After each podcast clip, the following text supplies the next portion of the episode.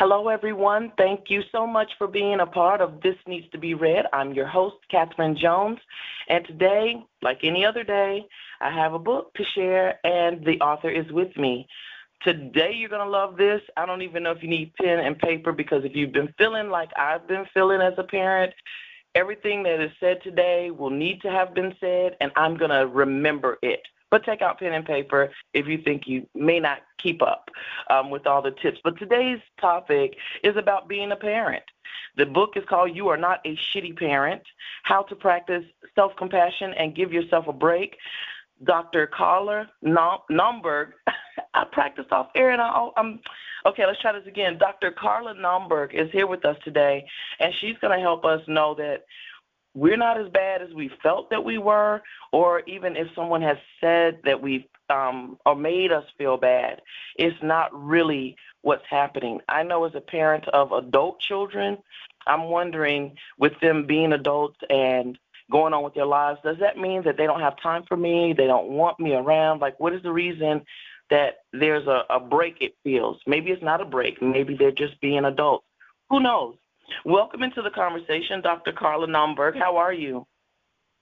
I'm great, and I'm delighted to be here, Katherine. I'm happy to have you here. At first, when I picked up the book and, and got the opportunity to interview you, I was thinking it was going to be more like some tips to help me, you know, be good with the kids that are in the house. But when I was flipping through the book, I'm going, oh, this is for me, my adult children who are adults, you know, and living their lives. And I'm trying to do the same routine. You know, we have dinner together, we we meet up for holidays, whatever. But I also was their age one time, and I wonder, was I a shitty kid?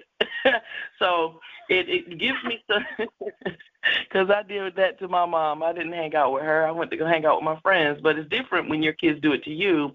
And I'm thinking, is it a sign? Is it saying I did something wrong?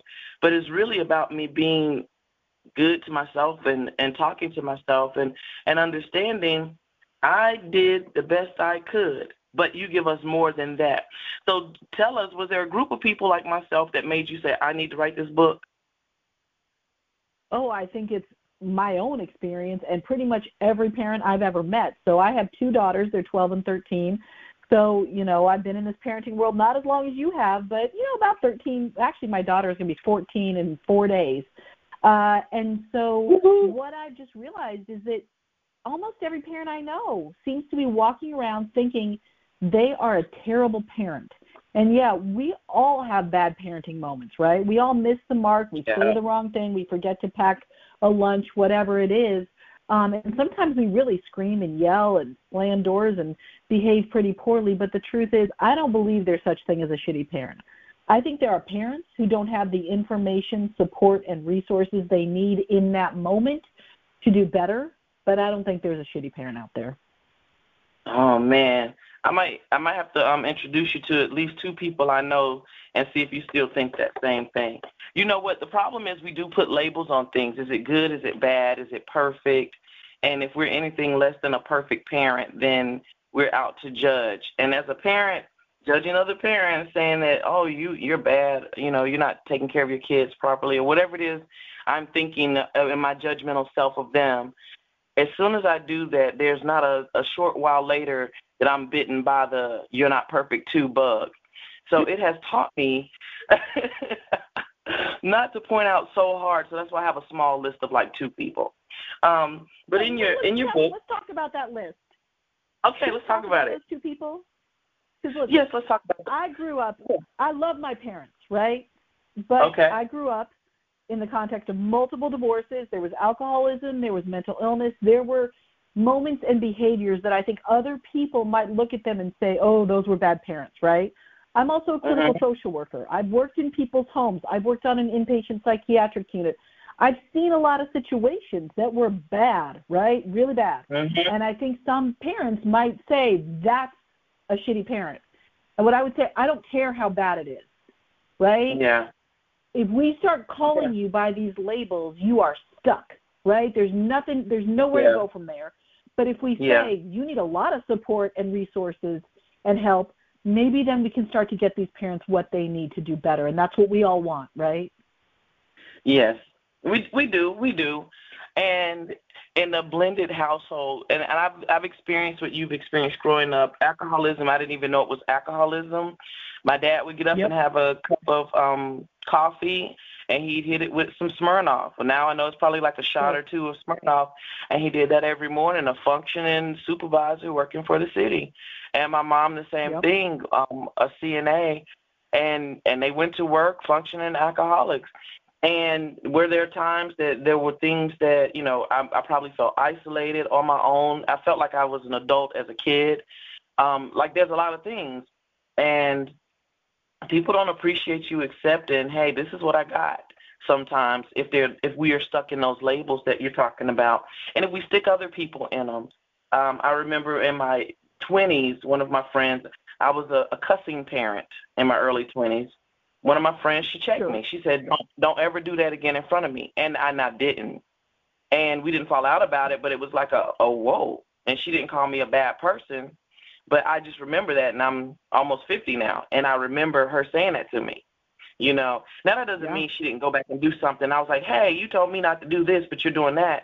We did have those moments, but that was real serious, you know, and the point that I'm your support and we can do that a different way. But if she hadn't said that to me, who knows? I probably would have still been one of those parents because there are parents out there like that that they just talk cuss words to their kids, you know.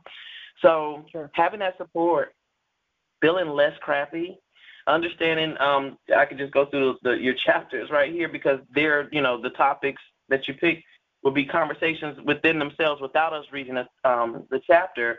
But crap happens and then we make it worse. Chapter one, uh, what a way to kick the book off because we do.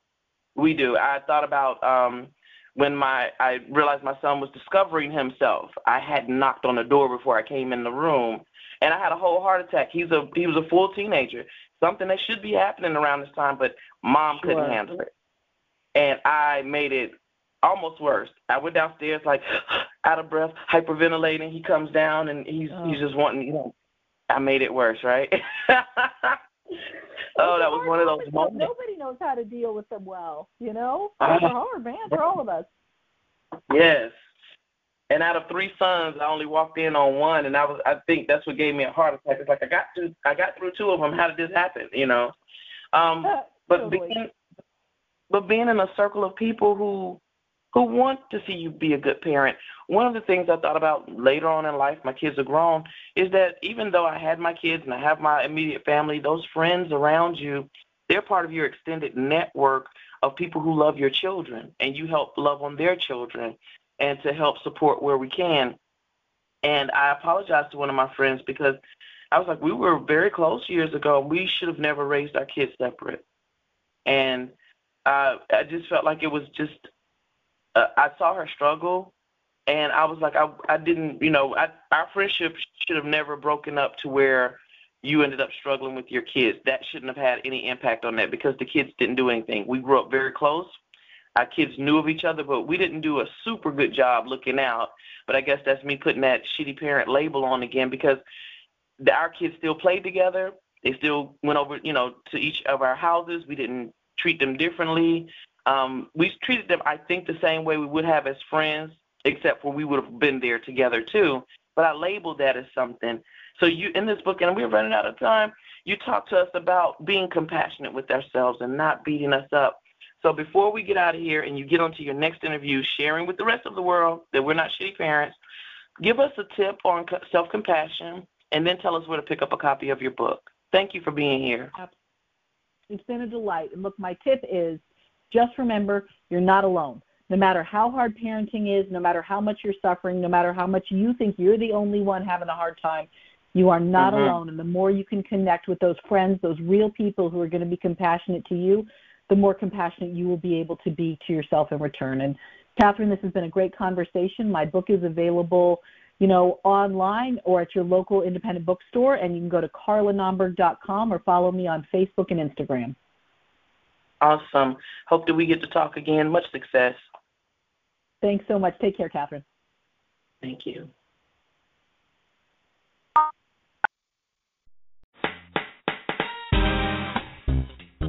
Thank you for tuning in to This Needs to Be Said. I hope you've gained something from what has been shared.